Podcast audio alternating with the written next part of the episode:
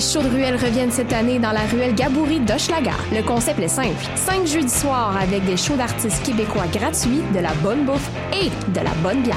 Le 29 juin, à la Claire Ensemble. Le 13 juillet, Fred Fortin. Le 27 juillet, Les Deux Luxe. Le 10 août, Xavier Caféine. Et le 19 août, un artiste surprise.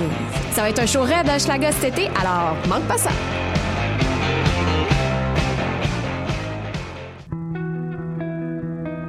Voyage au bout de la nuit, c'est ton émission d'ambiance nocturne sur le Nightlife Underground montréalais. Découvertes musicales, chroniques culturelles et idées de sortie pour divertir tes nuits urbaines. Voyage au bout de la nuit, c'est l'émission nocturne de choc.ca. Du 11 au 23 juillet, le Festival international Nuit d'Afrique est de retour pour une 31e édition. Profitez des six jours de concerts et d'activités gratuites pour toute la famille. Plus de 500 artistes du monde entier viennent à votre rencontre. Ne manquez pas, parmi les grands événements TD Ici Musique, la tornade mexicaine Las Cafeteras, le dancehall antillais de Admiralty, la champeta de Tribu Baharu. Rendez-vous au parterre du quartier des spectacles du 18 au 23 juillet, métro Saint-Laurent. Programmation complète sur festivalnuitdafrique.com. Choc.ca s'associe aux soirées d'écoute publique en partenariat avec les RIDM et Prime pour la deuxième édition du concours de documentaire sonore Le réel à l'écoute. Vous êtes un créateur sonore canadien et vous travaillez sur des œuvres francophones. C'est votre chance de remporter plus de 1000 dollars de prix et une place dans la programmation des RIDM 2017. Vous avez jusqu'au 31 août minuit pour soumettre votre projet sonore de 10 minutes maximum. Pour participer ou obtenir plus d'informations, rendez-vous sur le site de choc.ca sur l'onglet Le réel à l'écoute.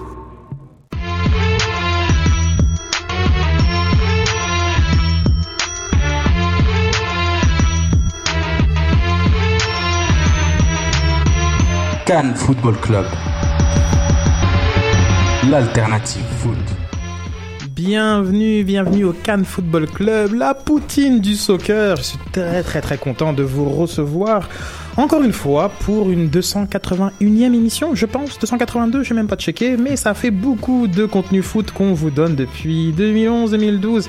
Et tabarouette, ça fait, ça fait du temps qu'on est en onde. Sid, avec vous, tout sourire, très content, en prendre euh, le, le backup hein, de Julien, Julien euh, Baguette, qui euh, est en vacances, mais de retour bientôt, hein, une programmation régulière, donc Julien va faire son retour. En attendant, c'est moi, au contrôle, comme à la belle époque de Soccer sans frontières. Et je suis très bien accompagné aujourd'hui, euh, plusieurs euh, guests euh, qui font des retours. Donc très très très heureux de recevoir Fred Lopo. Comment Ça- tu vas? Ça va super bien. Young Holly, je te salue. Fred qui vient avec des petits messages, hein, comme c'est bon. Fred, on est très très content de te, de te revoir. Ta voix qui euh, a fait son retour en téléchargement hier avec un euh, Lopo Avendano demi-saison sans langue de bois, pas comme Madame Braz. Lopo Avendano numéro 51 avec euh, Alec qu'on salue. Je suis toujours un petit peu gêné hein, quand je reçois des messages. Ben si, il se passe quoi Si, il se passe quoi Ben il se passe que euh, ils sont occupés, ils ont leur vie privée et qu'ils sont euh, libres de communiquer directement avec vous, cher public, pour vous dire quand est-ce que leur podcast revient. Mais sachez que de ma part, il n'y a pas de censure et il n'y a qu'un support à 100% pour, euh, Yes. pour Mega. Et je suis très très content euh, de les avoir en ondes, mais aussi je respecte euh, les euh, aléas qui font en sorte qu'ils ne le sont par- parfois pas.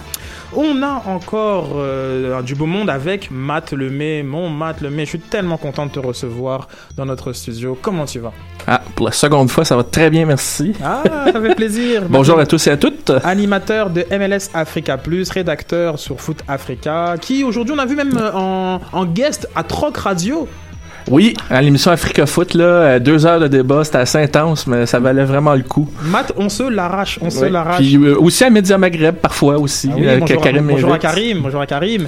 Super, on est très content de t'avoir en studio avec nous, une voix qu'on entend justement à MLS Africa Plus. C'est un plaisir. Et le plus est très important parce que Matt ne fait pas que parler des Africains en MLS, mais euh, pose de nombreux débats qui animent la planète foot. D'ailleurs, un petit peu comme le dernier Lopo Vendano qui fait un retour assez exhaustif sur ce qui se passe dans le mercato mercato. Euh, Milan AC. Hein, ben, justement, ben, justement, ben, justement, merci au Vandano. La première fois que j'ai été entendu au Cannes Football Club, c'est au Vandano. Alors, merci Eh à oui, Fred et à Alec. un beau, un beau network. Donc deux animateurs et un animateur de rien du tout. Julien Tardif. Ah, merci. C'est toujours une belle présentation. Si on parle pas de sauce brune, c'est un alimentaire de rien du tout. Je suis choyé, vraiment. Jules, dont on peut lire les excellentes chroniques dans, dans les coulisses. Comme je vous ai dit, moi, c'est ma lecture préférée euh, sur euh, le web. Mais euh, voilà, donc euh, Julien, qui tant que je serai à la régie, se fera piquer. Pas le choix, hein. pas le choix, pas le choix. Donc, un beau programme aujourd'hui. On sait que euh, là, au moment où on aura fini le podcast, on sera en direction du Stade Saputo et qu'aura lieu Philadelphie euh, Union contre l'Impact de Montréal. Comme on est en podcast et que vous ne nous écoutez pas euh, nécessairement en direct, on va pas faire semblant de faire un avant-match euh, du euh, pour pour l'émission. On sait que vous allez tous nous écouter jeudi matin ou parfois euh, mercredi soir tard. Et euh, au programme, euh, ce sera orienté sur Team Canada. Et oui, hein, on est en mode CONCACAF. On salue Raph, hein, Raph euh, qui s'est beaucoup battu pour, pour cette émission. Oh mon dieu. oh mon dieu. Il s'est beaucoup battu pour cette émission par le Team Canada. Mais Raph, on te le rend euh, désormais avec euh, des petites discussions qui euh, sur euh, ben, sur euh, le l'équipe nationale qui fait un parcours euh, intéressant et euh, dont on va pouvoir discuter. On va commencer avec un petit euh, jingle, un petit jingle pour euh, orienter un petit peu euh, nos euh, invités. Ben tiens, je pense que c'est un jingle ben oui ben non parce que je pense que toutes mes questions vont être orientées en mode ben oui ben non. Donc tout de suite, on se met euh, dans l'ambiance. Oui, évidemment. Oui, oui, oui, oui, oui. D'accord, oui, oui, oui, très bien, je vois très bien, absolument, oui, oui. Oh, yes! Bah non. Non, c'est... Oh! Non, non, non, non, non, non, non. Ben oui, ben non. Alors, quel que soit le résultat contre la Jamaïque, Ouais. est-ce que le Team Canada a réussi sa Gold Cup? Ben oui, ben non. Euh, je vais aller avec un ben oui, évidemment. Euh, je pense que c'est une compétition qu'on se devait prendre au sérieux, euh, spécialement avec un, nouvel entraîneur euh, il, y a, il peu de temps. La Gold Cup cette année, à mon avis, est une compétition un peu moins relevée qu'à l'habitude, spécialement du côté du Mexique qui affiche une équipe un peu moins compétitive qu'à l'habitude. C'est surtout au- aussi l'équipe des États-Unis qui affiche plusieurs Américains de la MLS. Donc, s- fallait prendre ça au sérieux et je pense que pour l'instant, ils réussissent leur Gold Cup. Pour moi aussi, c'est un ben oui. Surtout, euh, on avait vu dans la, la qualification pour la Coupe du Monde que ça avait été des résultats très, très décevants. Donc, plusieurs, je pense, avaient décroché un peu l'équipe canadienne. Donc, il y avait, en plus de l'arrivée de Zambrano, cette, cette volonté d'aller rechercher un peu le public qui a été réussi déjà, je crois, dans Mhm. les deux premiers matchs. Ce qui est important, je pense, pour l'équipe canadienne de tranquillement se créer une base de, de partisans qui est pas encore présente. On l'a vu à Montréal dans le match contre le Curaçao. Donc, je pense qu'à ce niveau-là, ouais, c'est réussi. À l'unanimité, bien, ben oui. ça faisait, avant d'aborder la Gold Cup 2017, le Canada n'avait pas marqué lors de ses six derniers matchs en Gold Cup. Ouais, Sa dernière grande performance en 2007, voire même 2009, donc ça fait un petit bout de temps. Puis j'irais même jusqu'à dire que euh, pour ce qui est de la phase de groupe, avant même le match contre le Honduras, on sentait que le Canada avait pas nécessairement la pression d'avoir un résultat à tout prix pour se qualifier un peu sur les jantes à la dernière minute. Et on peut rajouter à ça le fait qu'avec avec Zambrano comme sélectionneur et à la différence de son prédécesseur Benito Floro, on a senti les joueurs plus, selon moi, plus décomplexés sur le terrain. Ils ont affaire du jeu int- euh, plus intéressant qu'on pouvait s'attendre déjà. Déjà qu'on n'avait pas de grosses attentes, fait que c'est déjà en soi un, un gros ben oui, c'est presque une belle surprise. Intéressant, intéressant. euh, J'aimerais, je vous êtes un peu trop euh, consensuel, donc je vais vous fâcher un petit peu avec, avec une, avec une question. Est-ce qu'on en fait trop sur Samuel Piette? Moi, je, je, je vais me lancer. Je pense que non. Je pense que non parce que justement, euh, pour, pour continuer un peu sur mon dernier point, je pense qu'on manquait un peu de- d'excitation ou de raison de pouvoir s'exciter en tant que partisan de l'équipe canadienne. Je pense que Samuel Piette amène ça en, en étant un Québécois qui s'illustre à ce niveau-là. Puis surtout, il est encore jeune.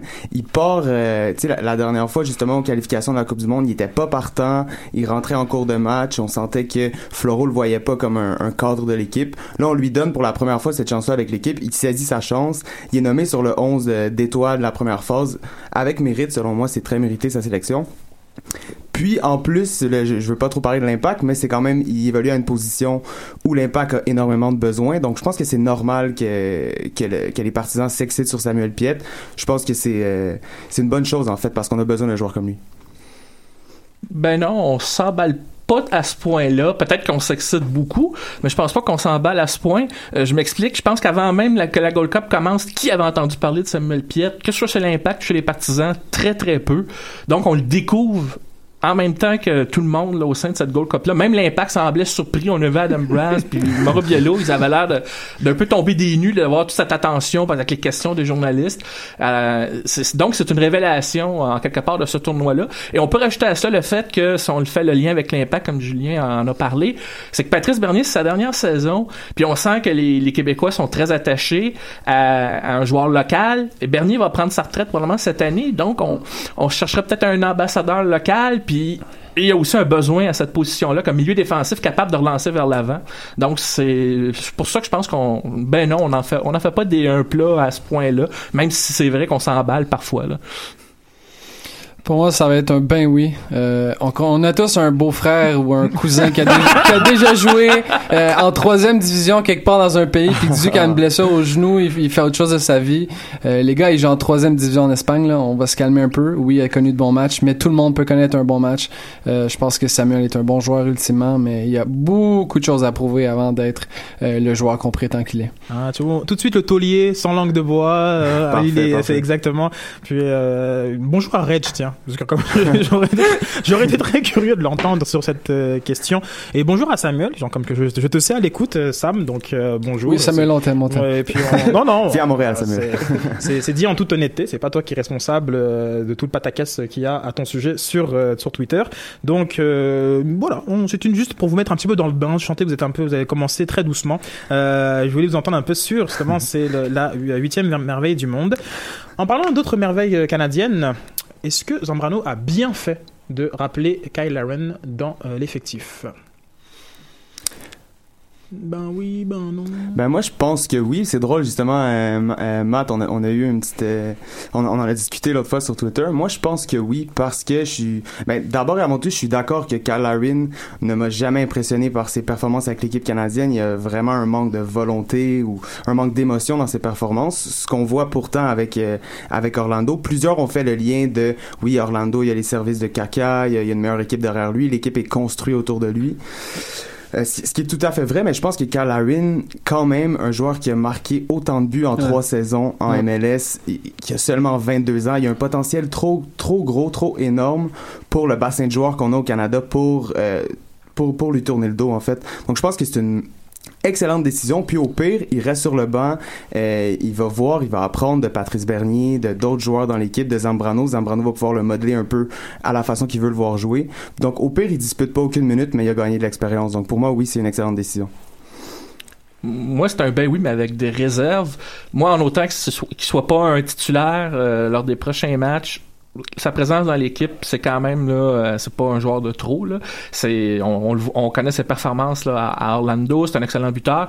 En équipe nationale, on sait qu'il a connu de la difficulté. Puis là, récemment, bon, il y a eu cette histoire de conduite en état d'ébriété.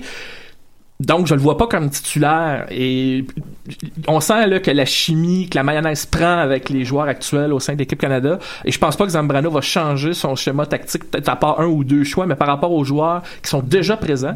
Si vraiment il a besoin d'un but dans une situation donnée, il peut toujours à ce moment-là avoir cette option-là, au moins sur le banc. C'est pour ça que je dis ben oui, là, mais avec des réserves.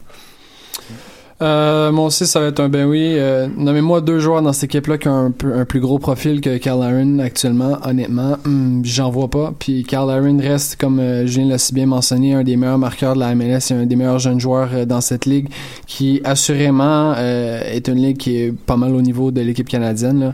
Euh, c- Anthony, je l'adore. Est-ce qu'il est meilleur que Carl Aaron? Ça reste à prouver. Puis certainement pas Tosin Rickett. Donc euh, voilà. Tu penses que euh, justement, est-ce que c'est un signe de l'évolution de Team Canada de pouvoir, en tout cas dans, la- perception, euh, se, vouloir se passer de Kyle Genre comme le fait qu'il y ait eu même un, début de débat sur sa présence, est-ce que c'est pas un signe du niveau que Team Canada commence à afficher? C'est qu'au-delà des individualités, c'est au niveau collectif que le Canada a beaucoup progressé. Euh, oui, il y a des joueurs qui ressortent, mais c'est par rapport au collectif. C'est pas un effort individuel. À la différence de l'impact, par exemple, tout le long de la saison, on parlait beaucoup des individualités qui ressortaient, mais que collectivement, c'était euh, la mayonnaise prenait moins.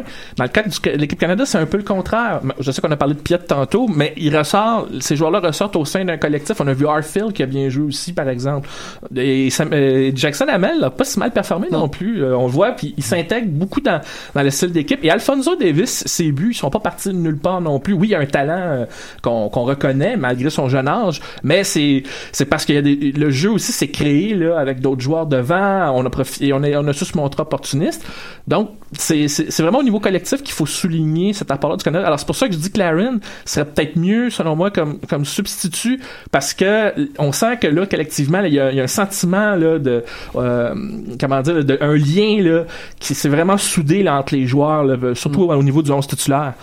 C'est intéressant, euh, je pense, euh, euh, euh, lors du dernier euh, Miker Guerrier de 99 que je, que je salue, lors du dernier match, je parlais déjà, de style pour Team Canada. Encore une fois, est-ce que on on n'est pas dans l'enflammade de, parler d'un style Team Canada pour, après ces trois matchs de, sur de l'ère Zambrano Julien? Oui, peut-être, peut-être que là on s'enflamme un peu. C'est sûr que comme, ben, comme Fred l'a dit tantôt, c'est seulement trois matchs, donc peut-être qu'il faut pas non plus trop s'exciter. Un peu comme, je je suis assez d'accord avec ce que Mathieu disait en fait, mais pour moi, pour revenir sur Larin un peu, pour moi, euh, le fait le fait de le rappeler, ça peut lui permettre de s'intégrer à ce collectif-là. Je crois pas que l'arrivée de Larin peut briser ce collectif-là, ou si jamais ça le brise, ben alors il était juste simplement pas assez solide euh, encore. Donc je pense qu'il faut euh, profiter de ce collectif-là puis essayer d'y intégrer Kyle Larin. Après, c'est certain que peut-être qu'on s'enflamme un peu trop. Le style de jeu du Canada, je pense, est encore à un niveau où il va s'adapter à Exact. ses différents adversaires. Exact. Donc, ça dépend. C'est sûr que aussi, on parle beaucoup du collectif, c'est vrai, mais on est encore un petit peu euh, dépendant de performances individuelles de Davies ou de, de Piet, peut-être en milieu défensif, qui joue peut-être un peu au-dessus de, au-dessus de son niveau actuellement, puis tant mieux le Canada en profite. Ouais, parce que mais le- le... style de jeu du Canada est pas encore totalement défini. selon moi. Parce que le jour où ils vont affronter une équipe comme les États-Unis, le, le style de jeu, il n'y en aura plus. Là. Puis un truc que j'aime beaucoup de, de, de Zambrano depuis, depuis qu'il est là, c'est qu'il est allé chercher des joueurs pour une fois qui, qui jouent en club. Parce que je sais pas si vous vous rappelez, là, il y a peut-être 5-6 ans, là, c'était 11 joueurs parmi les 20 qui étaient euh, en attach. Euh, maintenant, il, Oh, ouais. il est allé chercher des jeunes joueurs qui ont des profils intéressants et surtout des gars qui ont tout à se prouver et qui veulent se donner à 100%. Juste un Russell Tybert, s'il joue pas en équipe canadienne, ce gars-là vaut rien actuellement. Un, un Edward, même, même c'est une, une fenêtre incroyable pour euh, Alfonso Davis. Ouais, puis, puis Benito Floro avait méprisé même des joueurs de la MLS, puis il avait sélectionné, je pense, dernièrement, là, quand il était là, deux joueurs qui étaient même sans contrat, sans club, qui jouaient Ah même ouais. pas. Mais euh, par rapport à ta question, Sid, je dirais que au-delà du, euh, c'est pas tellement le style, je pense, que c'est plus l'attitude qui a changé. mhm. Les- L'attitude, ouais. C'est vraiment l'attitude. Quand je parlais de décomplexer, c'est à ça que je faisais référence. tout à fait d'accord avec et, toi. et ça, vraiment, on, on voit la différence sur le terrain, et ça aide, je pense, au- à, à ce que la mayonnaise au sein du collectif prenne. Pour ce qui est du style, on verra. Puis je pense que le Canada a pas cet objectif là. Euh, euh, Lopo parlait des États-Unis, tout ça. Si, si le Canada perd contre ces équipes-là, c'est ça sera pas, euh, tu sais comment dire, ça sera pas honteux. Non. C'est, je pense qu'ils ils prennent chaque match petit à petit, puis on, à ce moment-là, ils disent on verra après. Il y a une idée de progression, puis c'est là où je rejoins Julien. Le style va peut-être, on va peut-être le voir un peu plus par la suite. L'histoire d'amour entre Team Canada et euh, les partisans de foot euh, québécois a-t-elle commencé euh, à la, à la Gold Cup? Ben, pour euh, les, les, les fans euh, de l'impact depuis 5 ans, oui. Ça, ça c'est clair, là, parce qu'il y en a pas, il y en a quelques-uns, les irréductibles, là, qui, qui euh, allaient chercher des filles d'un peu bizarres, là, des, des gars euh, au fin fond de je sais pas trop où, ou qui allaient chercher le, le quatrième poste de TSN, là, pour regarder Team Canada. Je pense que là, ça, la culture va peut-être commencer, justement, les Canadiens et surtout les Québécois, ce qu'ils veulent, c'est s'identifier à des joueurs. Samuel Piet représente ce visage-là. Anthony Jackson Hamel, par ses performances avec l'équipe Canada, représente ça. Euh, ça passe, ça passe par ça. C'est, ça, c'est l'histoire comme, comme, comment le sport a été bâti à Montréal. C'est, on s'identifie à des gens, puis euh, voilà. Il y a eu une puis, amorce. euh, excuse, vas-y, Oh, pardon. Euh, Il y a eu une amorce avec le match contre le Curatio à Montréal. Et le- déjà, annonçait, on a fait la publicité autour de Piet, mais aussi du retour de Patrice Bernier en sélection nationale.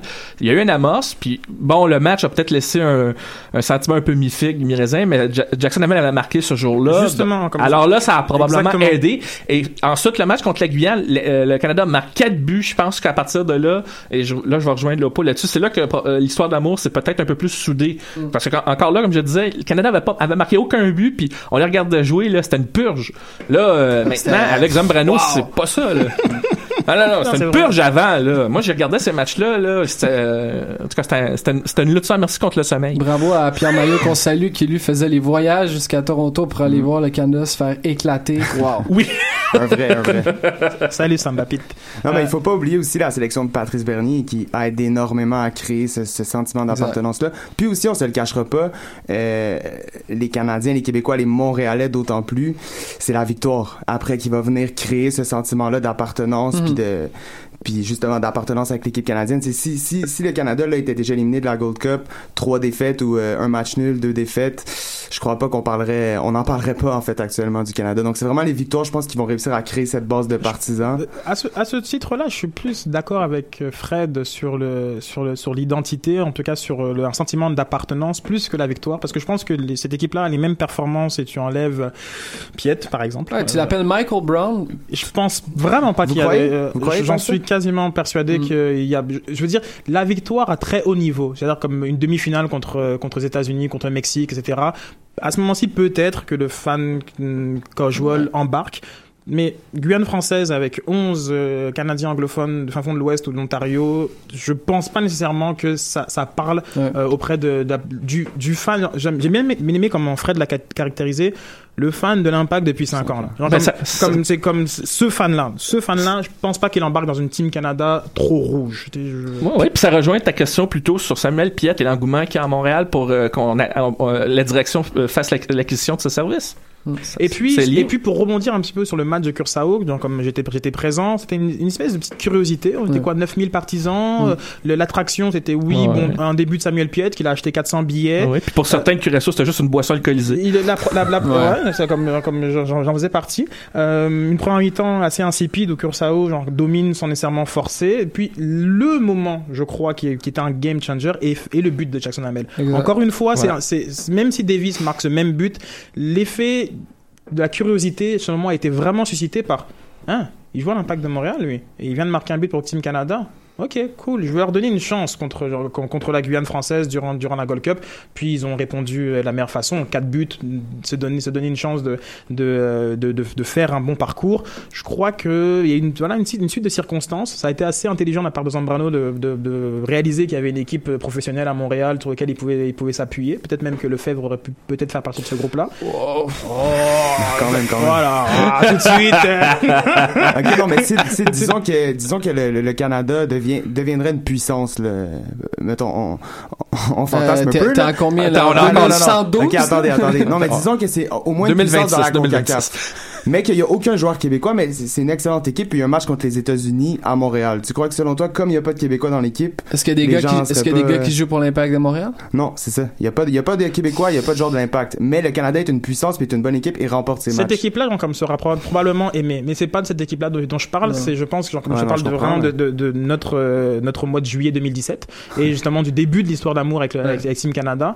Euh, mais cette équipe-là, oui, effectivement, une équipe comme le Canada est une puissance au niveau de la Concacaf, une équipe qui euh, qui rend pas honte, on oublie le 8-1, etc. C'est certain. Donc, comme que à ce sens-là, la victoire est importante, mais pas que, parce que euh, on a besoin aussi pour que pour que ça nous intéresse et que ce soit relayé dans, dans nos médias, bah, de pouvoir bah, parler à certains joueurs, de pouvoir voir ces joueurs dans le, dans le quotidien. Il y avait aussi le côté de Team Canada, au-delà des unattached, du fait qu'ils jouent ces joueurs-là. Même quand ceux qui jouaient, même Ouais. ceux qui se jouaient, ils jouaient où? On les voyait jamais. C'est comme c'est complètement, ils sortaient comme ça. Bon, tout d'un coup, ils sont en, en maillot rouge, puis. Je veux dire, c'était aussi assez mal packagé. Je veux dire, les maillots Umbro, Team Canada, je veux dire, c'est comme qui, qui a déjà eu l'envie donc, comme d'acheter, d'acheter ce maillot-là? Il y a toutes sortes On de te choses. salue, Pierre Maillot.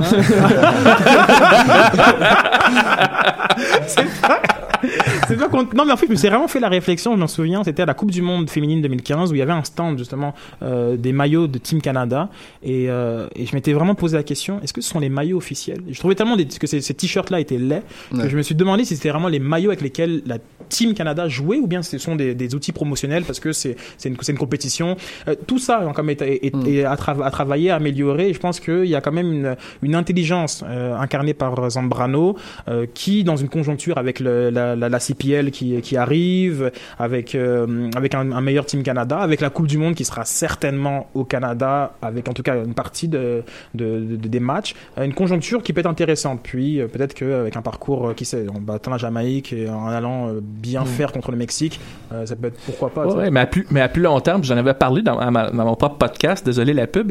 Euh, Ah non, c'est- c'est le même réseau. hein. On, s'était posé la question sur ce qu'il fallait faire pour améliorer l'équipe avec, avec mon invité Alexandre Burst. Puis on se disait que la fédération devait aussi avoir son rôle à jouer. Là, on parle à long terme. C'est clair que là, le choix de Zambrano, c'est un pas, mais quand tu parles de t-shirt, ça, je pense au rôle à long terme de la fédération. Surtout, surtout, si le Canada est parmi les, les, les pays hôtes avec les États-Unis et le Mexique pour la Coupe du Monde 2026, si on planifie à long terme, là, il va falloir penser à, euh, et c'est, on revient à toutes les questions précédentes, le style, ça, qu'est-ce qu'on fait avec l'équipe, où est-ce qu'on va chercher les joueurs, euh, le repérage, comment on prépare euh, l'équipe nationale, puis les jeunes, comment créer le lien avec les Ah, autres équipes juniors? C'est, c'est c'est quelque chose que le Canada avait un gros problème à- avec ça. Euh, peut-être pas au niveau du soccer féminin, mais avec le soccer masculin, c'était, euh, c'était, c'était quand même grave. Là. On demandait des résultats à court terme, puis c'est tout. Mais c'est pas compliqué. À ce moment, les outils de développement pour le soccer canadien, c'est les équipes de jeunes des, des, des De la MLS. À part ça, il y a rien. là. Et voilà. Il y a- Arrêtez de me dire qu'un gars de, de, de Concordia va finir à Team Canada. Là. Non. Mais, mais ils en C'est- tenaient même pas compte avant. Là, ça, là il faut qu'ils en tiennent compte. C'est ça exactement où je vais en venir. C'est un bon point. Non, mais et ça, c'est déjà un bassin suffisant euh, de joueurs sur lequel ça, sur lesquels s'appuyer. De toute façon, parce que les meilleurs de Concordia, Lac Saint-Louis ou, ou- ou d'ailleurs finissent par se retrouver dans les académies euh, Ouais. pareilles. Et c'était, je pense qu'il y avait une, une espèce de, une information, je sais pas si elle était euh, assez vraie, mais l'ancien sélectionneur était quasiment jamais venu à, à Montréal ou quelque chose comme Ouais, il, il- il était venu une fois, je crois, à voir le directeur technique justement de Lac Saint-Louis. Puis ça avait été passager, mais. C'est ça, il y avait une, une information qui Ouais, ouais, circulait comme ça sur le fait que vraiment il y avait, c'était, euh, tout comme Il devait venir à un moment donné aussi voir les équipes de jeunes de l'Impact. Finalement, avait refusé l'invitation pour aller à Vancouver. Euh, c'était ça la grosse Ouais. polémique à l'époque. Exactement. Donc- donc- Alors que Zambrano, il, est fait- il venait à Montréal puis il venait peu partout. Donc c'est ça. Ok, intéressant. Donc euh, euh, une belle fenêtre Team Canada, un match euh, contre la Jamaïque. On va finir avec euh, une petite euh, prédiction, tiens, comme ça me permettra de plugger nos partenaires chez Mise au jeu. oh non, une petite prédiction. Le match qui aura lieu euh, jeudi, jeudi soir finalement. Ouais. soir, finalement, il y avait à un moment donné un risque qu'ils soient en même temps que celui de l'Impact de Montréal. Donc euh, ça a permis de pas se poser la question hypothétique de quel match tu vas regarder.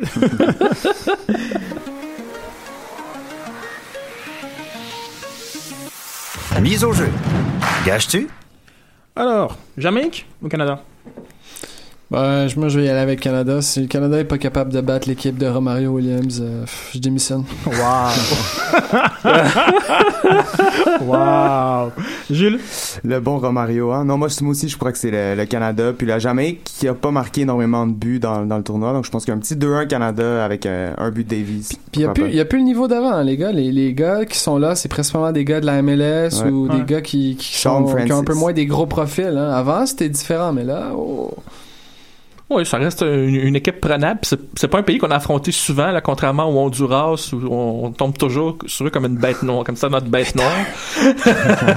le, la, la Jamaïque, là, c'est une équipe prenable au sens où on les a pas affrontés, on les a pas affrontés souvent, puis on regarde, comme Julien a dit, là, leur parcours, là, part- ils ont marqué leur but pratiquement contre le Curaçao. alors, Hey, donc, Darren Mattox comme attaquant, Euh, puis Romario Williams. ben, S'il vous plaît, ça. les gars. C'est le premier but de- contre euh, Houston qui le marque?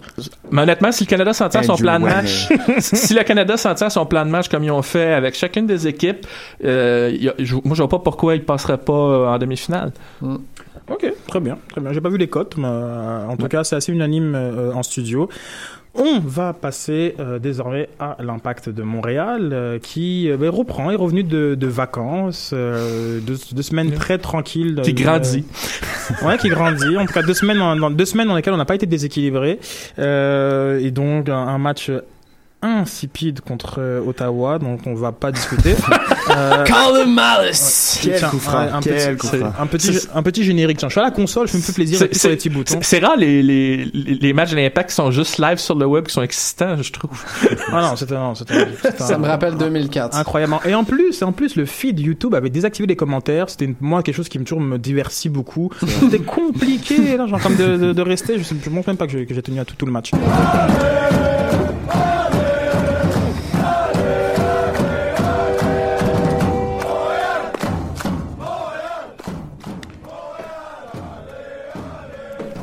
On est dans l'ambiance. On est dans l'ambiance. Alors, alors, alors, euh, mi-saison, apparemment. C'est la mi-saison. Donc, euh, petite question euh, un peu mercato. Euh, foot fiction. Hein. On est pas dans un bain bain foot fiction mercato. Un troisième DP sera signé ce mercato d'été. Non. Ben- un bain non euh, sec de, de maths. Euh, non, moi non plus. Je pense que je pense que Braz était assez clair, Je- à moins d'un revirement. Non, non, non. Je connais la direction de l'impact depuis assez longtemps pour savoir que c'est non. Non, exact. C'est l'heure de ma montée de lait, les gars. ben non, puis je vais appuyer ça avec quelques faits, ok? Vous vous rappelez quand Didier Drogba est arrivé, Joey a dit « Ah, on va aller chercher un joueur désigné seulement s'il aide à, à- à gros dollars, seulement s'il aide à remplir le stade et à faire développer la culture foot à Montréal et qu'il est bon sur le terrain. » Donc des gars comme Schneider, par exemple, oublié ça, ok? J'ai fait un petit exercice. Actuellement, l'Impact de Montréal est la deuxième équipe qui a dépensé le moins cette année. Si on regarde, là, c'est 2,5% de tout l'argent dépensé à MLS cette année, c'est l'Impact de Montréal. Toronto, c'est 12%, les gars. Vous, vous imaginez que une équipe, c'est comme si on avait le Real Madrid contre la dernière équipe de, de Ligue 2, puis on s'imaginait que les deux équipes allaient compétitionner dans un match à un moment donné sur une saison, même si la Ligue est très, très paritaire. C'est impossible. Toronto est, est pacté de gars qui, qui peuvent être des partants dans, dans l'Impact de Montréal. Mais les propriétaires ont les poches pleines à Toronto. Le Rogers et Saputo, là. Et c'est exactement ce que je, que je vais amener comme point. Joey Saputo, actuellement, fait partie de la famille la plus fortunée au Québec, qui est la famille Saputo. Lino possède plus ou moins 6 milliards de dollars canadiens et le reste de sa famille. Joey en reste peut-être quelques centaines de millions. J'ai fait le tour de tous les propriétaires de la MLS et il n'y en a pas un propriétaire individuel qui a un, un avoir d'au moins 2,5 milliards de dollars américains. Pour eux, là, dépenser un petit 5, 10, 15 millions comme ça, c'est pas grave. Joey ne peut pas, n'a pas les poches assez pleines pour œuvrer dans un marché comme ça, comme la MLS, qui est compétitif et qui, année après année, ajoute de l'argent. Tout ce qui se sert depuis des années, remarquez les gars, c'est de l'argent Monopoly de la MLS. De temps en temps, on va chercher un joueur qui parce qu'on a gagné le tirage euh, de la poule aux œufs d'or pour avoir un Piatti. Sinon, c'est difficile. C'est difficile. Joey ne pourra jamais faire développer le, soccer plus qu'il le fait et je le remercie parce que c'est grâce à lui qu'aujourd'hui on peut parler de l'impact de Montréal et d'un sport que j'adore. Mais Joey n'a pas les poches assez pleines pour avoir une équipe compétitive en MLS. Oubliez ça. Voilà. Intéressant. Mais en- bon, mais en même bon temps, bon, retour, bon retour. Excellent. Mais Puis juste pour- je vais rebondir, moi. Ah, ah, tiens, je, je vais t'essayer de rebondir, puis je, vous- je vous relancerai sur euh, une autre, euh, une autre question. Vas-y. Je vais rebondir, mais juste sur un point en particulier. C'est vrai que avoir les poches profondes, ça, ça peut aider, mais quand on regarde certaines politiques des, des clubs, il y, a- il y a des équipes comme Columbus, comme Portland, qui refusent de dépenser des sommes astronomiques pour des joueurs désignés, par exemple. Ça fait, c'est, ça fait partie un peu de leur, leur mentalité. Ça les empêche pas de bâtir des clubs excitants, ou Ouais. voire même d'aller en Qui- finale ou de gagner des titres. Qui a gagné Alors, les quelque titres part, ce que je veux dire, c'est que l'argent, c'est pas, c'est pas juste le seul facteur. C'est tout ce que je voulais souligner, Non, mais, je mais je suis content que quelqu'un les- comme Fred Lopo ait soulevé tout, tout ce point-là quand même. pour que Nomme-moi je puisse les le équipes dire. qui ont gagné les, les, les, les, les dernières coupes. Ben, à part une équipe riche comme LA, Portland a gagné, puis l'année passée, c'est une équipe comme Seattle qui Portland- dépasse pas des, des Portland, grosses la, fortunes. cin- Portland, c'est la cinquième équipe qui dépense le plus. Seattle, Mm. c'est, quand ils ont gagné, c'était l'équipe qui, qui dépensait le plus. Et c'est le propriétaire qui a les poches les plus pleines avec 14 milliards de dollars de net worth. OK, mais c'est parce que tu prends la masse globale, mais moi je parle en termes de DP puis de grosses, ce que j'appelle de grosses dépenses sur des joueurs, des, quand d'investissement, Seattle, Obafemi. Martins, Clint Dempsey, après ça, là, ça a pas gagné cette année-là. Ben, ils ont continué avec des gros joueurs, ils ont été chercher Lodero, ils dépensent de l'argent, inquiète pas. Oh non, je, je dis pas Mais- le con- je dis pas le contraire, mais ce que je veux dire, c'est que c'est pas euh, le centre de la politique du club de dire ah on va faire comme le LA Galaxy ou on va faire comme Toronto justement prendre 3 DP à 6-7 millions. Là. Mais tu vois ce que je veux sur, dire? sur ce point-là, hein, comme de, de l'argent dépensé euh, sur euh, sur un joueur, euh, en effet, je pense que un Jovinko, par exemple, moi je me, sou- je, je me souviens de, la- de la- de son dernier passage à Montréal, d'un long ballon, je sais pas, un défenseur qui, Ah fait, oui, qui, fait une bombe, genre Oh, ouais, de, n'importe quoi. Et Jovinko a fait un contrôle qu'on Ouais, qu'on ouais, appelle ouais. En, en, en porte-manteau, hein, comme dans, dans, dans, dans, dans le jargon. Et là, vraiment, à ce moment-ci, j'ai fait, ah, ok, c'est ça un joueur qui a joué à la Juve. Et Ouais. genre, comme, Ouais. à, à ce, à ce moment-ci, un peu comme il y a certains coups francs de Drogba où j'ai fait, ok, c'est ça un joueur qui a gagné les champions. À ce moment-ci, j'ai vraiment réalisé que, d'accord, il y a talent et talent dans le football. Ça, c'est une chose. Maintenant, le, les salaires, enfin, l'argent ne se dépense pas nécessairement dans les salaires octroyés aux joueurs, mais aussi dans une équipe de recruteurs, une équipe, une équipe de, de staff. Et cet argent-là, Les me- académies, ouais. les académies, me semble qu'il n'est pas le temps dépensé à l'impact Hey, de on a un Montréal. directeur technique qui a une licence d'agent d'immeuble. Guys, come on! Dire, et, sur ça, je pense que quand même, il faudrait un peu qu'on en discute, qu'on se dise, mais, ok, mais quel est, quel est l'argent qui est consacré à aller justement chercher ces pépites-là et chercher des joueurs qui peuvent faire des différences sans nécessairement, en, en tout cas au début, coûter énormément en termes Mm. de, de salaire. Parce que dans la planète foot, il y en a. Et il y en a pléthore des joueurs qui ne coûtent pas cher, mais qui pourraient faire des, des différences en. MLS. Mais là où tu dois investir, c'est dans un, dans, dans, dans un réseau, dans un réseau euh, très euh, développé, un réseau Dans ton académie comme Dallas, par c'est ça, exemple. dans, ton, dans ton académie, genre comme être présent sur certains territoires, euh, en Amérique Ouais. latine ou en, ou en- ou en Afrique, on sait qu'il y a des, des, des joueurs Dallas, à, exemple.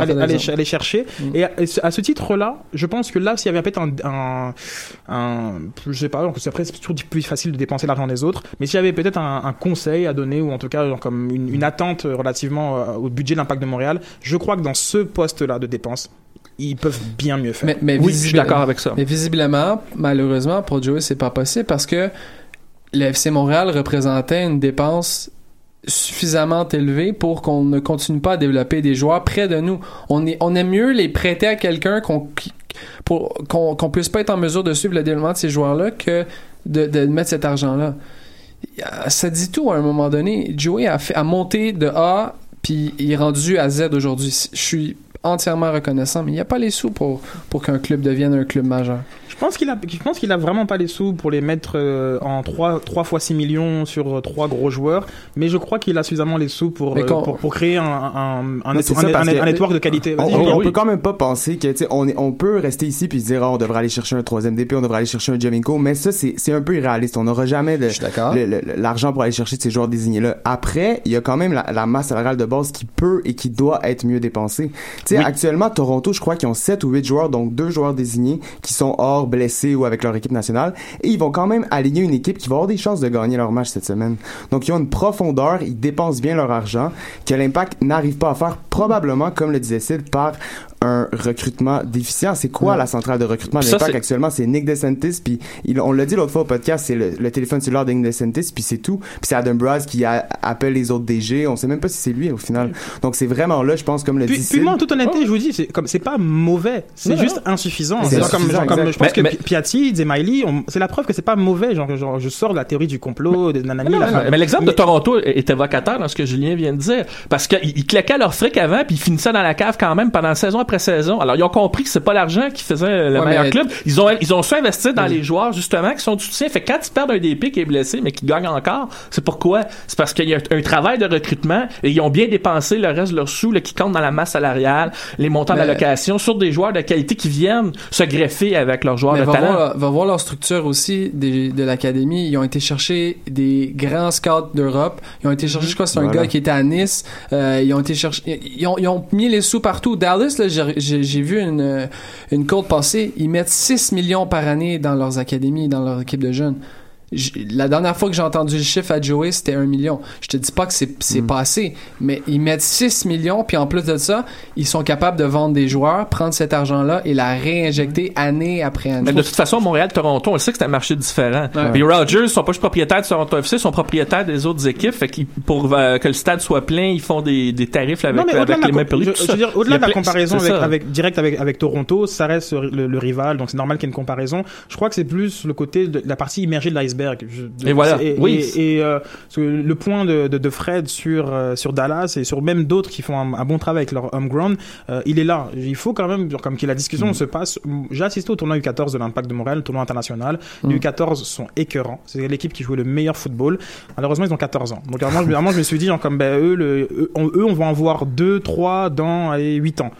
C'est long, mais bon, en tout cas, ils sont, il y a, il y a de la qualité la- dans l'académie. Maintenant, je prends un exemple, par exemple. Un Chris Duval. Ouais. Ça, ça coûte cher, ça, un Chris Duval? Mais non. Mais non. C'est moins de mais, 100 000. Mais non, mais c'est ça. Je veux dire que dans, et, et pourtant, on, le- on le voit, c'est parmi, c'est peut-être même le meilleur défenseur hein, comme de, du début de l'année de, de, l'im- de l'impact de Montréal. Puis c'est- presque tous des joueurs de l'académie qui ont aidé l'impact cette année. Bello, c'est une révélation. Tanu Jackson Hamel a, a explosé Donc, cette année. Pour moi, la question, la- a commencé ça, à progresser. La question de l'argent, Voilà. la question de, de, de, de l'argent, il faut la poser un peu plus de, de façon un peu plus complexe que le troisième DP, comme, je Et l'ai- voilà. comme, comme, comme je l'ai fait. Ouais, voilà. Mais je veux dire, il y a du talent mais il faut faire ses devoirs. Et peut-être que à ce moment-ci, il faut payer de l'argent su- sur ceux qui doivent faire leurs devoirs. Euh, je- ben, tiens, ma- ma deuxième- mon deuxième ben oui, Sur le ben non. recrutement, quoi. Euh, Voilà, c'est- c'est- Mon deuxième ben oui, ben non, il est Adam Brass fait-il du bon travail? Ben oui, ben non. C'est sans langue de bois ici, hein? I- i- Moi, j'ai juste une situation à, à démontrer. Adam Braz est là depuis, euh, je crois que c'est deux ans euh, actuellement. Il y a deux ans, on avait un problème. Un milieu défensif. On est juillet 2017, on a un problème, milieu défensif. La réponse est simple, non. Moi, moi je suis tout à fait d'accord. Non, il fait pas un bon travail parce que justement, on a les, on a les mêmes problèmes depuis un an, deux ans. Puis jamais ça se règle. Puis surtout, on dirait que Adam Brass développe pas totalement ses propres contacts à lui. L'impact a besoin d'un milieu défensif. Ils sont allés rechercher Hernan Bernardello, qui était, on savait déjà qu'il qu'il pouvait pas nécessairement évoluer à ce poste. Puis c'était deux ans plus tard, trois ans plus tard dans sa carrière à lui. Donc il, il y a pas eu de magie. Puis il fait pas le boulot. Donc je crois que non, on peut pas dire que Adam Brass fait un excellent travail. Puis moi, j'ai aussi un peu de difficulté à sa manière de, je sais pas, de répondre aux journalistes. Il semble un peu blasé ou je trouve drabe dans sa façon. Non, mais c'est vrai quand même. Puis je trouve ça un peu décevant. C'est vrai, quand même. J'aurais Non, voulu, euh, un point, de, un point de presse de mi-saison avec un peu plus de qui se fâche au pire ou qui ou qui. Je suis super d'accord avec toi. Exact. Il- On n'est pas content. mais- Oh, non, mais au pire qui. Après, je sais pas, c'est peut-être un excellent agent agent d'immeuble, mais comme directeur technique. I don't know. Oh, attention, Ben- attention, don't cross the line. Ouais. Mais- Ben, mais ben moi, je vais, juste une seconde, parce que je vais enfoncer le bouchon, là. Moi, je vais dire, euh, je vais dire quand même, ben non. Il a fait, oui, il a fait des bonnes acquisitions, mais je vais dire, ben non, parce que je vais prendre la balle au bon que Fred a lancé. Ça fait deux ans qu'il y a un problème sur le jeu aérien dans cette équipe-là. Qu'est-ce qu'il a fait pour changer ça? Il a, il a juste dit, c'est collectif qu'il faut, euh, faut corriger le problème, il faut avoir plus de volonté dans les airs. Là, regarde, regardez qu'est-ce qu'il est allé chercher, c'est Boldar qui fait 6 pieds 2 puis qui, qui est un joueur physique. Comme ça faisait deux ans euh, avant qu'il se mette à comprendre. Et en voyant Fisher jouer. Mais ça, je suis persuadé que Fisher s'attendait même pas à ça, là. C'est, je reviens encore aux jeunes, là, on dirait des fois que les solutions sont venues un peu malgré eux. Puis ça, c'est pour ça que je dis ben Mais non. surtout, Boldor, est-ce que c'est vraiment Braz? C'est via Bologne. Et voilà. Et voilà. la, c'est qui a lâché un coup de fil. T'as-tu un défenseur Voilà. à libérer? Ah, ok. Puis, Et voilà. juste saluer euh, Martin Blais, ami de l'émission, qui a mis aujourd'hui le site euh, de courtage immobilier d'Adam Braz. Euh, allez, Wow. allez consulter sa Wow. page si jamais vous cherchez. Wow, guys, wow. Puis, puis pour, puis- puis pour finir, pour, pour finir avec le couteau dans la plaie, il y a un ancien de l'Impact qui, a- qui a travaillé un peu dans la direction, Matt Jordan. Il était à Houston, puis regardez Houston cette année, puis le recrutement. Ouais, mais Matt Jordan parle pas espagnol, puis excuse-moi, mais les gars qui sont là, c'est à cause- à cause travail. Mais il a fait un meilleur travail, puis il a fait une bonne acquisition récemment. Alors, euh, ap- aparté, euh, un petit aparté, l'ali- l'alignement partant du match de ce soir est sorti, donc euh, Bush euh, dans les buts, euh, qui est mon prochain ben oui ben non, donc comme je vous laisse, euh, oui, euh, Fischer et Simon en défense centrale, Duval qui, qui reprend sa place Mhm. à droite, Lovitz à gauche, Bernardello et Louis Belangoyette Premier Oh. départ. qui sont, Oh, qui c'est sont bien ça, alignés. bien ça. On a Demali qui prend un rôle de numéro 10, euh, sur les ailes les flanqués de Tabla et de Salazar et en pointe Mankozu. Attendez-vous à Dzemali qui chiale toute la game. Ça va pas être bon. Ouais, c'est vrai qu'il est entouré de. Ben, Drogba, de- je suis là aussi, hein. Ouais. Les, les gros joueurs, c'est ça. Aussi. Alors Bush, Bush, euh, un débat qui avait commencé un petit peu av- avant les vacances. Euh, Est-ce que les gens s'acharnent trop sur euh, sur Bush, selon vous? Oui, non? Ben oui, ben non. Pour moi, non. J'ai souvent été euh, un de ceux qui défendait Evan Bush, mais je trouve que après un bon début de saison où il semblait démontrer une certaine amélioration, euh, je trouve qu'il retourne dans ses vieilles habitudes, il reste sur sa ligne. Puis moi, je reviens encore là-dessus, on en a parlé quelques fois, mais le but à Orlando où il reste par terre, pour moi, ça c'est. Et en plus, ça fait perdre confiance en sa, dé- sa défense, perd confiance en lui, c'est sûr. C'est tu peux pas faire quelque chose comme ça. Après, il donne 4 buts à. Columbus, 3 buts à Houston. Puis quand dit qu'on a perdu 7 points, là, il y en a combien à bouche là Exact. Après, Bush, c'est Bush, c'est un, gardien de réflexe. Il va faire un arrêt ou deux de la semaine dans la saison, c'est sûr et certain. Mais il faut un gardien qui va avoir plus de, constance dans la saison pour euh, passer, passer au-dessus de la ligne rouge. Moi, euh, c'est surtout l'aspect polyvalence du gardien parce que il y a des gardiens qui améliorent leurs points faibles au fur et à mesure de leur progression, mais on dirait que c'est pas le cas de Bush. Sa lacune de sortie de but, il l'a pas euh, corrigé et, et ça paraît d'autant plus, surtout avec une équipe comme l'Impact qui a tendance à accepter d'encaisser beaucoup puis dans la surface. euh, bon, euh, qui, qui accorde un but sur une, mettons sur un rebond, sur un deuxième tir, je veux bien, mais il y a des situations où on a l'impression que Bush n'est pas Ouais, sorti mais- du lot avec un gros, avec les gros arrêts comme il faisait avant, et il semble prendre pas toujours la bonne décision lorsque l'adversaire tire. C'est un, c'est un, euh, je vais laisser les statistiques à Fred parce que j'ai écouté son émission et j'ai trouvé ça très convaincant. Mais toujours est-il, c'est sur un, un portrait global, je, je dirais pas qu'il a régressé, mais il a pas progressé vraiment. Et là, on- ses limites vont ressortir plus. Alors, de ce fait-là, il serait peut-être temps qu'il y ait vraiment une vraie concurrence. Peut-être Crépeau lui donner une chance là, pour vrai, pour voir ce qu'il peut apporter. Ben, puis je veux juste re- rebondir en parler des statistiques, c'est Evan Bush a été un gardien numéro 2 pendant assez longtemps dans sa carrière ou à un niveau hmm, ordinaire. Qu'est-ce qu'un un gardien peut pratiquer à l'entraînement? Ses réflexes.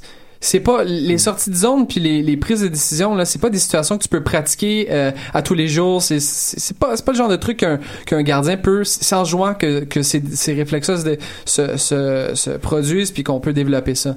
Puis Matt, merci pour euh, la, la, la passe, mais justement les statistiques que, que je présentais là, pour Aveneno, c'est assez éloquent. là. Quand on regarde, c'est le deuxième gardien qui accorde le plus de buts sur les tirs tentés. 38% des tirs tentés au but touchent le fond du filet. C'est incroyable. J'ai regardé tous les autres gardiens dans la ligue. Tim Melia qui est une saison incroyable, euh, c'est c'est 16% ou 15%. Euh, Bill Hamid qui est le gardien qui reçoit le plus de tirs dans la MLS, qui, qui est la deuxième pire défensive de la ligue, il est à 24%. Puis après ça, t'as as tout le reste des gardiens numéro 1 qui sont à 25, 26, 27%. Il fait pas le travail, Evan Bush. C'est pas son, c'est pas de sa faute, mais il fait pas le travail. Justement, il y avait un, il y a un tableau de stat- statistiques avancées euh, qui, euh, je pense, qui est sur le feed de, de Nilton, euh, qui montre qu'il y a, il y a 7 buts, 7, je pense, euh, buts que, que normalement il n'aurait pas, n'aurait pas dû prendre. Exact. Comme, euh, lorsqu'on fait le, le travail. On de- s'était vraiment trop excité de le voir à l'équipe nationale américaine l'an passé, je pense. Puis 7, 7 sur, je crois, c'est 31. 7 sur 31 à 24 buts accordés. Si on regarde juste la moyenne des buts accordés, l'impact est en série. Je suis désolé, mais l'impact en série. On poursuit euh, sur un autre aspect, une nouvelle euh, qui est tombée. Donc on a, on a la sélection euh, pour le match des étoiles, une sélection euh, qui a fait beaucoup jaser au travers de la ligue. Je trouve que souvent on est très très centré sur, sur l'impact de Montréal, ce qui est assez normal. Mais en, fou- en fouillant un petit peu sur les réactions dans d'autres fanbases, j'étais assez surpris de voir à quel point il y a eu un gros ressentiment sur cette liste finale qui va affronter le Real Madrid à Chicago. Et je voudrais avoir votre avis, hein, toujours en mode ben oui, ben Euh, L'impact aurait dû en faire plus pour que euh, Patrice Bernier soit sélectionné euh, dans le All-Star Game.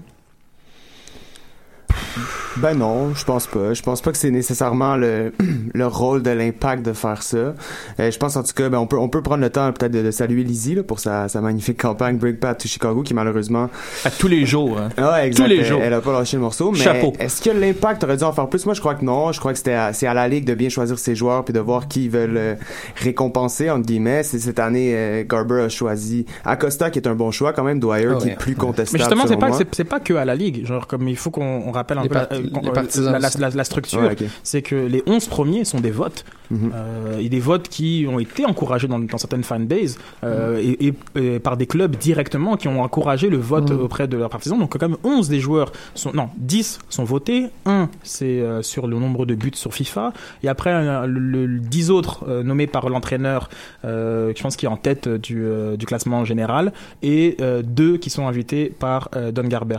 Euh, pour moi, je vois deux échecs. Au niveau du au niveau du vote, je pense que genre comme il y a des arrêts qui ne méritent pas d'être arrêts de la semaine, qui sont votés à chaque semaine Ouais. euh, chez à, à, à oui, l'impact de, Montréal, donc peut-être quelque chose à, à discuter sur au niveau du vote. Et puis deux, bah, au niveau d'un lobby, je, Acosta, ok, très bien, Dwayne Dwyer, très bien.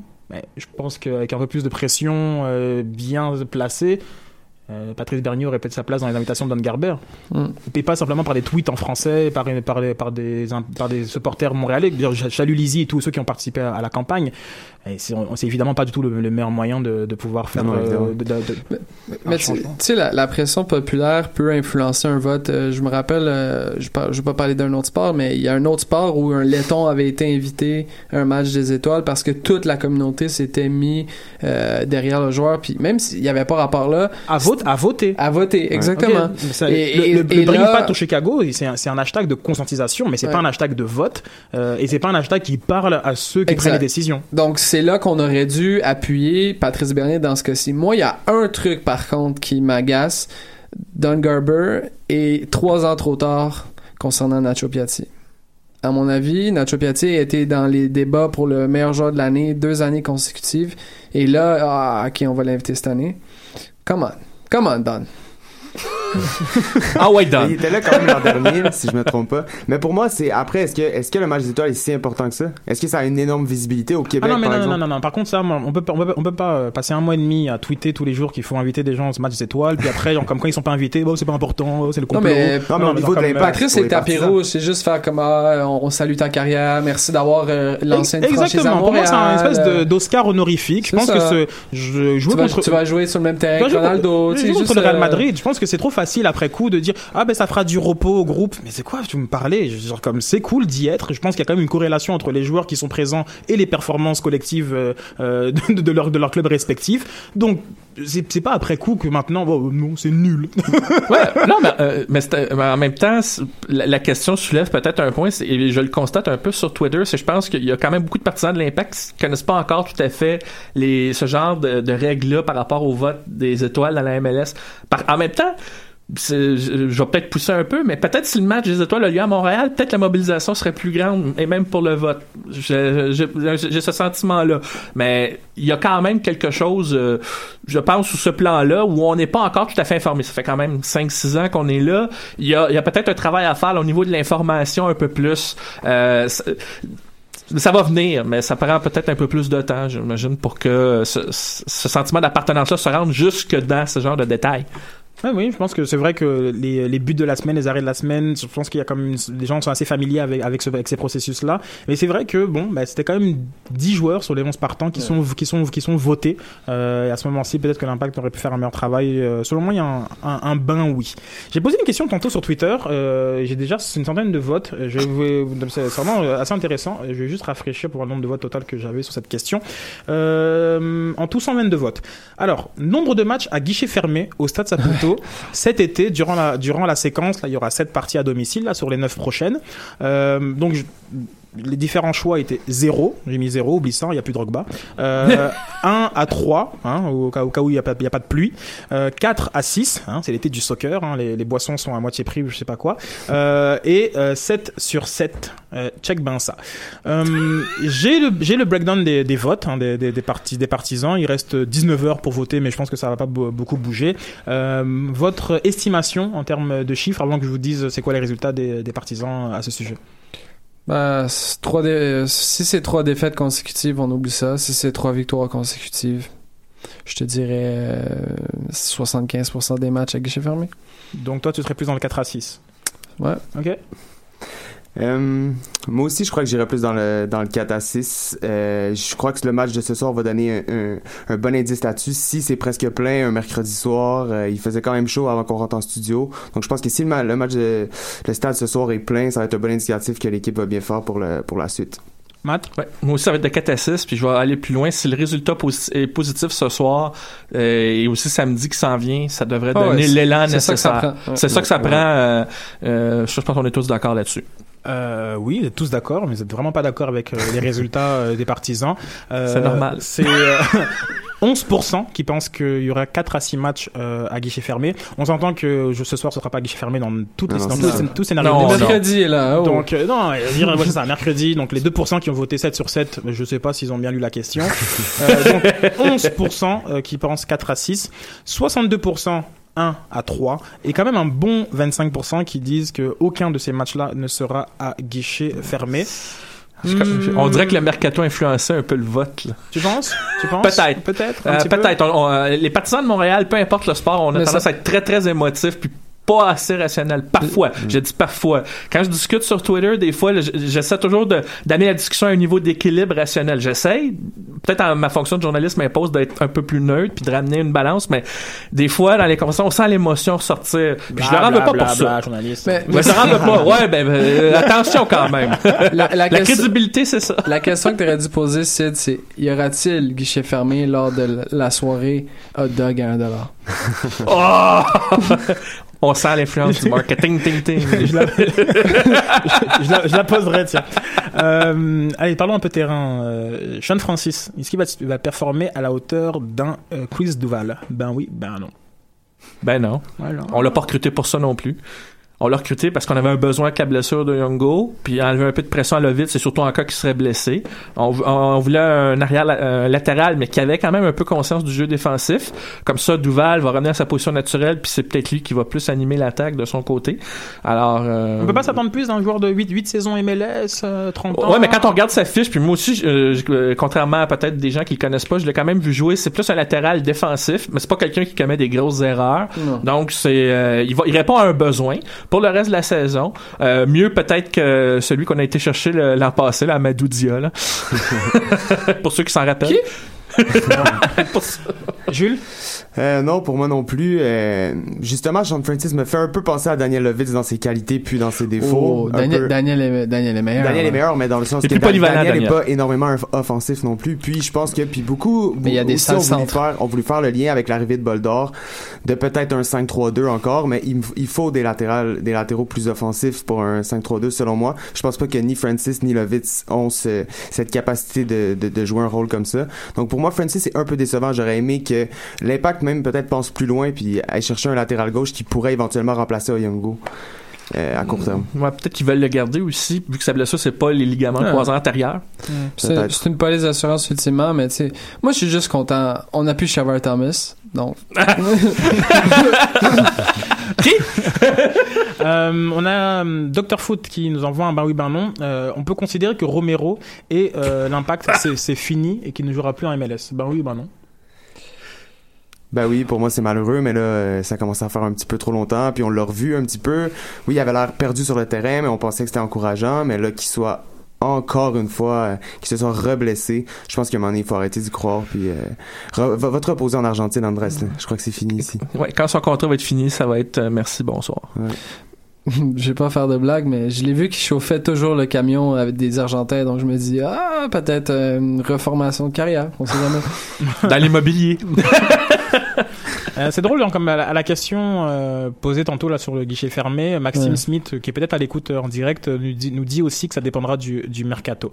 Hum, on a, avez raison. on a euh, James, James que je salue, hein, qui a écrit un article assez intéressant sur justement les, les matchs à l'extérieur, donc dans sa série la MLS pour les nuls, qui nous demande, ben oui, ben non, est-ce que Borjan serait un upgrade sur Evan Bush? Ben oui ou ben non, selon vous? Hmm, Moi, bien oui. Euh, J'avais répondu, je crois, tout gardien euh, évoluant à l'extérieur de la MLS peut être un upgrade euh, sur Evan Bush. Donc, j'imagine que jusqu'à un certain point, évidemment, ça prend juste un gardien qui joue des matchs depuis des années, qui est en une certaine forme de confiance. Je crois pas que la- les gardiens jouent un énorme rôle en MLS, à mon avis. Pour moi aussi, ben oui. Après, euh, je mentirais pas, je l'ai pas vu jouer énormément. Par exemple, je l'ai vu surtout avec l'équipe canadienne, puis il performe assez bien en ce début de Gold Cup. On dit de lui qu'il il va parfois tendance à faire quelques erreurs Ouais. un peu stupides, mais il sort, il sort de son but. Ça fait tellement du bien de voir un gardien qui sort comme ça quand on est habitué avec Evan Bush. Donc, euh, c'est sûr que c'est un upgrade pour moi. Oui, euh, justement, euh, pour compléter les autres, c'est bien oui, parce que son style se distingue de ce qu'on a eu comme gardien. Et parce que. C'est peut-être pour ça qu'on le compare à Bush, justement. Borian est beaucoup plus agressif dans ses sorties, comme Julien vient de le dire. C'est euh, Et on sent qu'il est, il est- un peu plus affamé dans son but pour aller chercher les ballons euh, et, fa- et faire les arrêts quand ça compte. Bon, évidemment, c'est sûr qu'on c'est un peu... euh, On le voit là, là alors que dans, il joue en Europe de l'Est, ça qu'on le voit. On sait pas exactement qu'est-ce qu'il fait là-bas. Mais de, Moi, de ce qu'on a vu, mais basé sur ce qu'on a le- vu... on le, on le compare c'est- justement parce qu'il est juste sous nos yeux en ce moment. et voilà, c'est ça. On- si, on, si on se fie au- euh, à ce qu'on voit, c'est et ce qu'il apporte, c'est sûr que ça, ça, ça nuira pas son, si l'impact allait le chercher. Mais je doute, je doute que ça soit cette année. là. Pourquoi il viendrait à Montréal? Voilà, entre autres. c'est- une, excellente question. Une, une excellente question. Tiens, je vous la posais pour, euh, pour Schneider. Non, mais je sais, je sais pourquoi. Ben, il- il- je sais pas qui en a parlé parce que c'est pas moi qui, en a, qui a eu l'idée, mais utiliser le fait français, aller chercher des gars, des Ouais. internationaux qui parlent français à Montréal. Regardez Drogba, c'était le roi à Montréal. Oubliez ça, là, un gars qui parle à peine anglais, puis. Come on. Ah, J'avais même fait une blague, aller chercher Atem Ben Arfa à un moment donné. Il est francophone après tout. Ouais, mais Athènes va venir jouer six mois. puis Mais non, après, mais je blaguais un peu, là. C'était une boutade. Mais d'après moi, Schneider est, est lié à l'impact parce que peut-être l'impact a ses droits de découverte. Mais sinon, selon moi, Schneider, c'est le genre de joueur qui, s'il vient à MLS, va venir à New York ou LA ou Chicago, limite. Mais il vise sûrement plus des gros marchés américains, à mon avis. Là, Chicago vise Quintero, là, d'abord, mais l'international colombien. Mais euh, Schneider, moi, c'est surtout que tout ce qu'on entend de, de lui, c'est qu'il a tendance à semer un peu le bordel dans un vestiaire. Et ça, Ouais. c'est quelque chose que l'Impact veut s'éviter à tout prix. Euh, on- euh, ils ont répété souvent, on veut des joueurs qui veulent jouer pour le club, qui, sont capables d'avoir le sentiment d'appartenance. Et ça rejoint ce que Fred a dit, des francophones comme Drogba. C'est plus ça, je pense, qu'il faudrait viser là, comme gros DP. où la grosse erreur, c'était Divayo Nesta. Après, voilà. Ah, c'est marrant parce qu'après je, je pensais à vide, puis t'as laissé un silence. On va se laisser sur euh, sur ça. Je vous, je vous remercie euh, beaucoup. euh, une belle belle ambiance euh, en studio. Rapidement des petits messages. On a un tournoi à futsal qui est le 29 juillet. Il nous reste encore deux équipes mixtes à trouver, donc veuillez passer le message s'il vous plaît pour trouver deux équipes mixtes qui viendraient jouer, nous rejoindre. On va avoir du fun. Des collations seront, seront servies, des photos, etc. Une bonne ambiance des tournois du, du Cannes Football Club. Donc euh, venez. Merci beaucoup à tous ceux qui ont interagi, qui ont envoyé leur ben oui, ben non. Euh, continuez aussi à laisser des évaluations. Continuez euh, à nous laisser ces petits commentaires. Envoyez de l'amour aussi. Je pense que ça a beaucoup joué aussi sur le retour de Lopo Avendano et même des, des- des podcasts comme celui de, de James ou de, de Mathieu se nourrissent beaucoup de vos commentaires. Donc inter- interagissez le plus possible. Ça nous fait euh, grand plaisir. Pour Et- le reste, euh, je pense que tu as une petite annonce à faire, euh, Matt? Ben, euh, je vais la- plutôt une annonce que je vais réitérer. Je serai au stade Saputo le 22 juillet euh, pour le match de Dallas en compagnie de mon patron et ami surtout, rédacteur en chef, journaliste Patrick Giard qui est de passage à Montréal. Si vous avez des questions, des commentaires pour nous le dire en personne, venez nous voir. On sera à l'entrée principale du stade au tout début. On va arriver tôt. Puis quand ça va commencer à se masser, là, on va se tenir près de la section 125. Euh, fait que venez nous voir. N'ayez pas peur de venir jaser avec nous, nous poser vos questions. Ça va nous faire plaisir de, de discuter avec vous. Plus de détails sur comment on va avoir, on- comment on va être habillé pour, euh, pour samedi.